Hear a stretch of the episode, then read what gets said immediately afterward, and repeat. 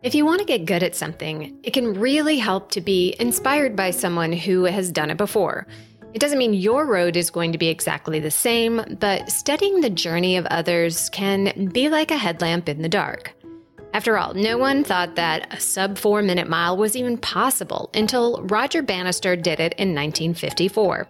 Today, nearly two thousand people have claimed that accomplishment because they were inspired by someone who did it first. So today, I'm going to go over the ten steps I took to go from not running at all to finishing a marathon in two fifty-eight at age forty-two. Some of you are familiar with my story, but many of you don't know all the details. And I want to be completely clear. I'm not sharing this to brag about how great I am, because let's be real, I'm not an elite runner on any kind of national or world stage.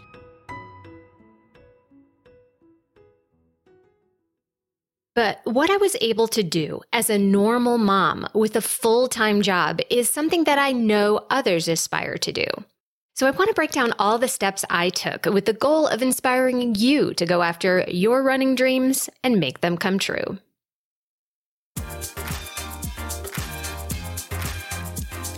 Welcome to The Planted Runner. I'm Coach Claire Bartholic, and my mission is to help you improve your running, your mindset, and your life with science-backed training and plant-based nutrition.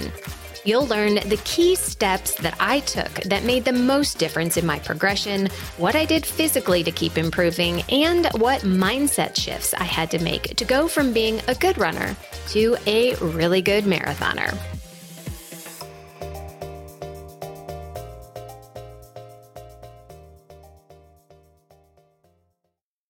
I've shared a little preview of this on my Instagram in a post that kind of went viral, so if you're not yet following me there, be sure to do so at The Planted Runner.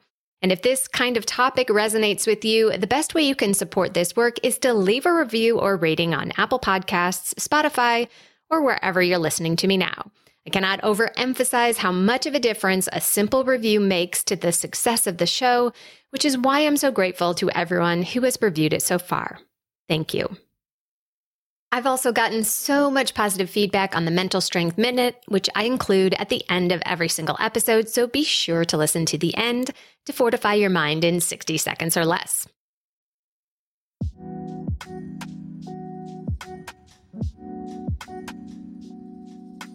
The beginning of my journey to a two fifty-eight marathon at the age of forty-two had nothing to do with the marathon at all. Step one for me was vanity. My high school reunion was coming up, and I just wanted to get in shape and look as good as I could. I wasn't really overweight, but I had given birth to two kids practically back to back, and I didn't really have any kind of exercise routine. I would say physically, I was just your average mom. At that point, I had recently gone plant-based, and I'd lost a few pounds without even really trying, simply by focusing on filling up on whole plant foods. But my personality is usually taking things to the next level, so I decided to run. I had gone through a couple of spurts of running in the past, but it had never really stuck. I figured it was the simplest way to get to the goal of looking good in a dress, so I laced up and got to it. And I hated every step. Running was just a means to an end, and I couldn't even fathom how anyone could do this for enjoyment. I dragged myself out there for a mile or two or three, checked the box, and called it good.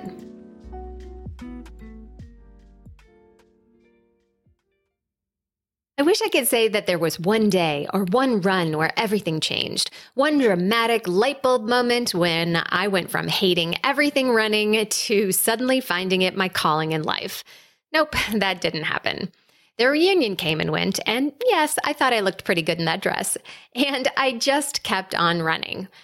I don't think it was because I loved running at that point. I had gotten to a level of fitness where running still sucked, but it sucked a little less. I liked how I looked and how I felt, and I didn't want to give all that up and just quit. Step two was curiosity. Now that I had gotten a basic level of running fitness, I was curious to see what I could do with it. Remember how I said I'd run in spurts in my past? One summer in my twenties, I had trained for a half marathon as my way of getting over a breakup. I quit running right after the race and got back together with the guy. So I was curious if thirty-something me could beat twenty-something me at that same race. Turns out I could. I finished nearly seven minutes faster, and that was enough to make me wonder if I could get even better. And of course, why stop at the half marathon? Why not go train for a full marathon? And why not try to get into Boston? My little taste of accomplishment had me curious about what I could do if I really tried. Step three was desire. After I learned that you actually had to qualify for the Boston Marathon, I signed up for the hilly and cold and rainy marathon in my town. While I didn't get anywhere near my qualifying time, I did finish in a respectable four oh two. I had envisioned that I was going to finish much, much faster, mostly because I had no idea what to expect. I underestimated how hard it would be until I actually tried.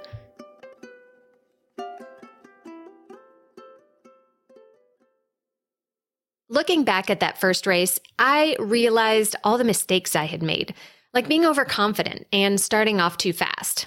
I was also wearing completely inappropriate shoes for a hilly, partly gravel marathon in the rain.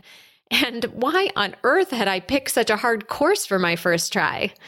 There were a lot of things that I did wrong, and knowing that I could fix them gave me a deep desire to try again.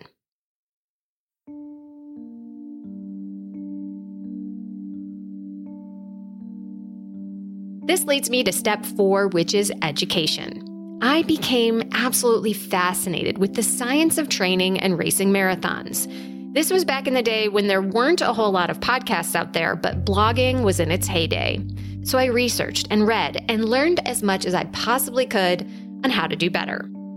For me, the marathon was like a puzzle I just had to solve.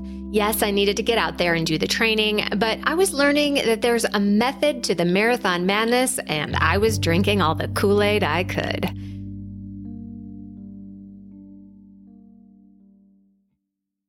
I got my Boston qualifying time in my second marathon, squeaking under the line with just ninety seconds to spare. Thankfully, that year it was good enough, and I was Boston bound the following April.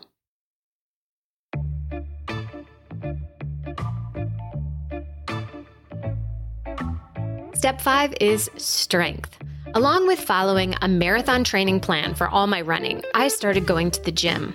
I was learning from my research that I needed to support my running with strength training. I firmly believe that regular strength training two to three times per week is what kept me injury-free through nine marathons and beyond. People ask me all the time what kind of strength work I did, mostly because they want to know what they should do. And most of the time, what I did was something they call muscle pump classes at my gym. They're forty-five to sixty minutes long, they're full body sessions with dumbbells. There's always a lot of variety depending on the teacher. It could be heavier weights and fewer reps one day, or it could be lighter weights and lots of reps the next session. The reason this approach worked so well for me is because I liked being in the group class far more than I liked trying to piece together a strength session all on my own.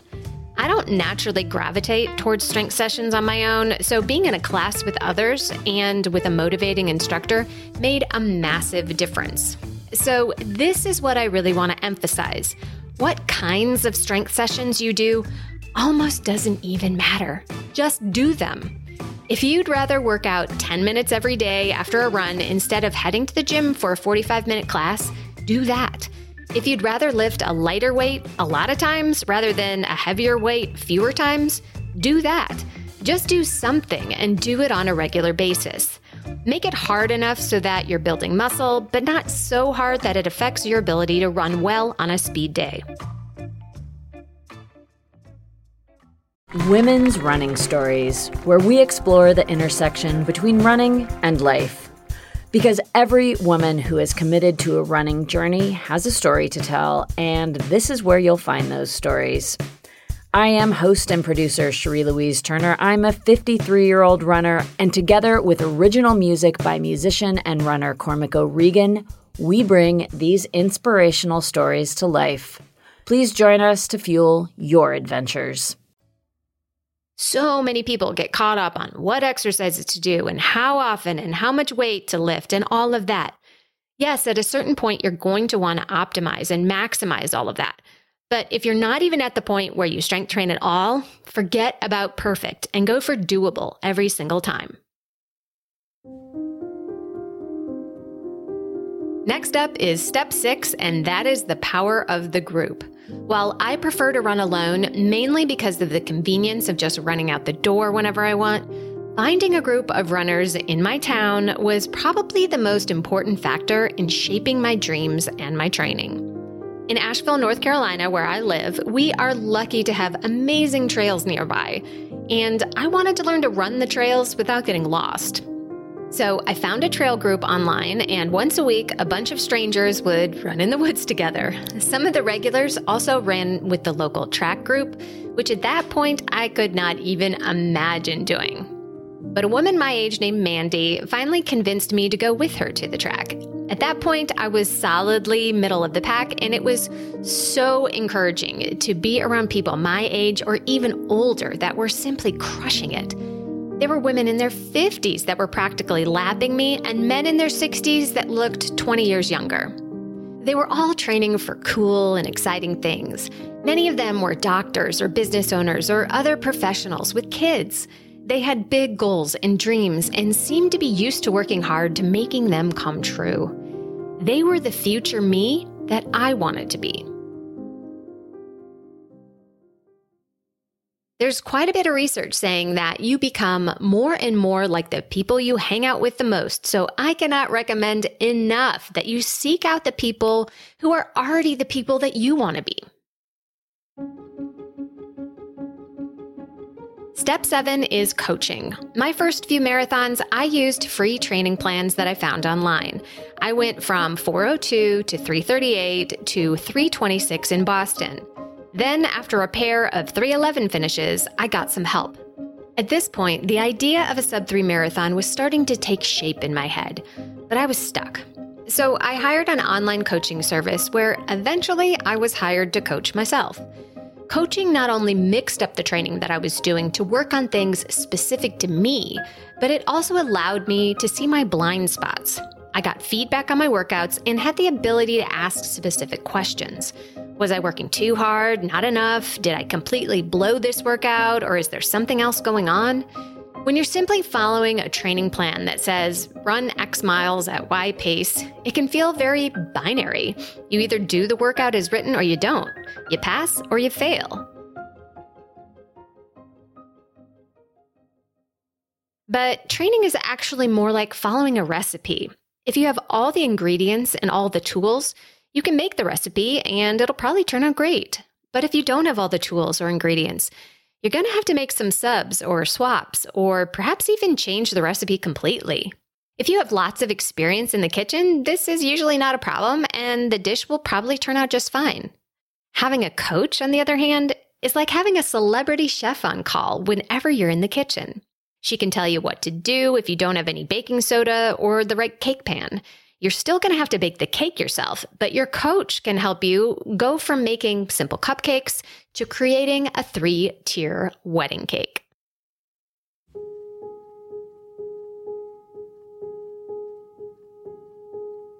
Step eight is trusting my training. When I ran three eleven for the first time in Chicago, I wasn't thinking that I was going to run a sub three hour marathon. Soon after, though, I did.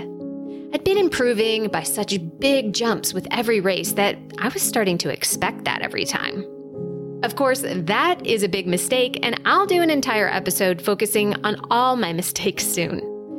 But I was starting to see my speed days get faster. Both my short interval track work and my longer tempos were getting better and better each cycle. Yes, I had bad days and good days, and my training didn't go in a perfect forty-five degree angle upwards.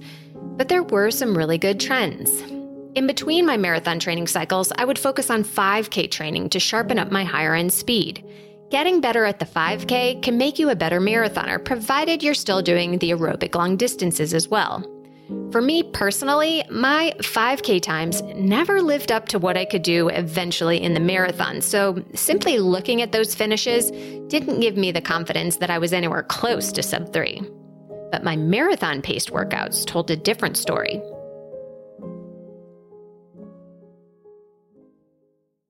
There are several indicator workouts that can give you a good sense of your marathon fitness, and those were telling me that my dream was possible. Step nine is maximizing my strengths and minimizing my weaknesses. Learning that I could hold on to a pretty fast pace for a pretty long time, but not being especially talented in the five K taught me a couple of things. The first was that I was really good at pace locking or holding on to even splits for dear life and not letting go. The second was that I was not so good at cranking up the pace or finishing very fast. For whatever reason, I can run for three hours while maintaining a heart rate of one hundred seventy-five beats per minute.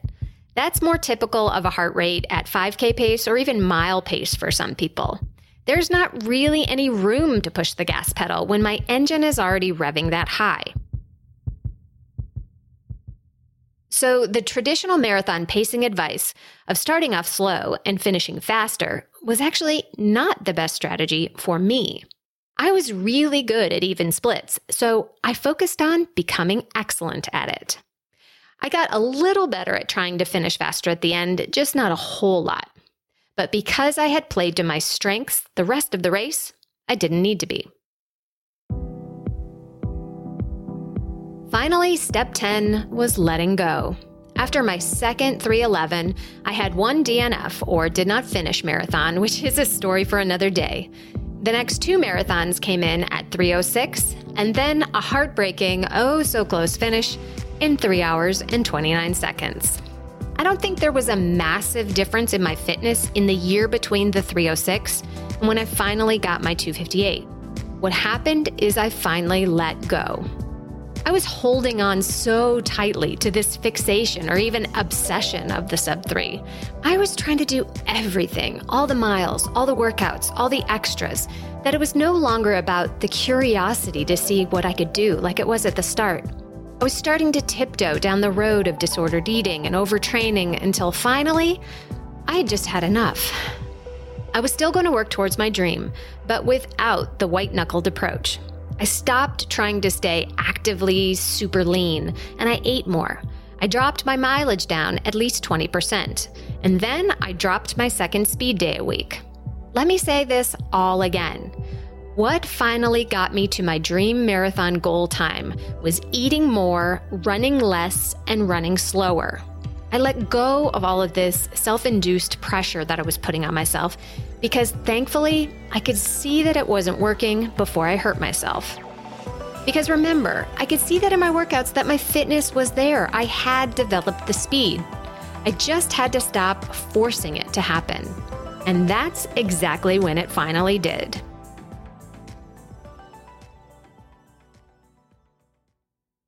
During the last five K of my two fifty-eight marathon, I was actually able to speed up just a little bit.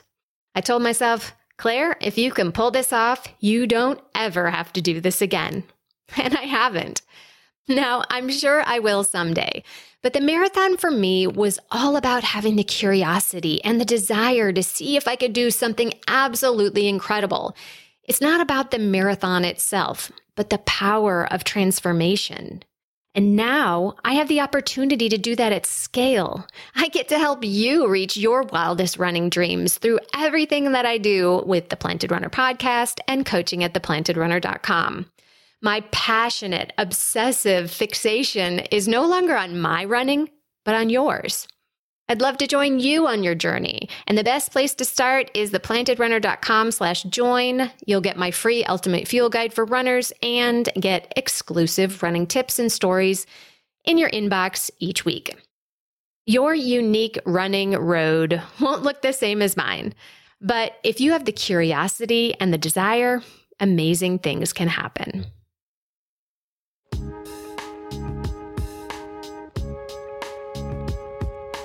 And now it's time for the Mental Strength Minute. Fortify your mind in sixty seconds or less. Today's topic is conquering pre-race nerves.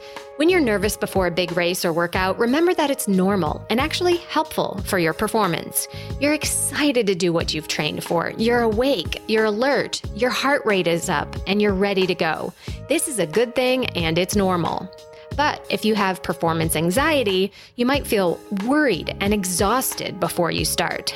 To conquer this, make sure you're warming up to release some of that nervous energy and adrenaline. Do a routine like leg swings or drills to give your brain something positive to focus on.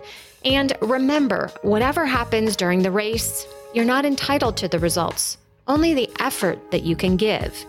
The results, just like the weather, are not in your control. So instead, shift your attention to what keeps you in the present, one mile at a time.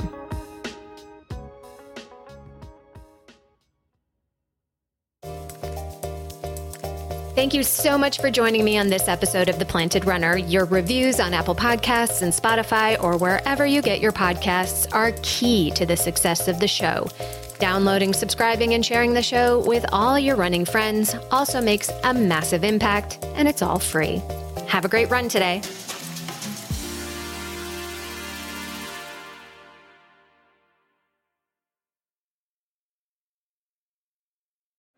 Sports stars. They're like superheroes. But they're actually real.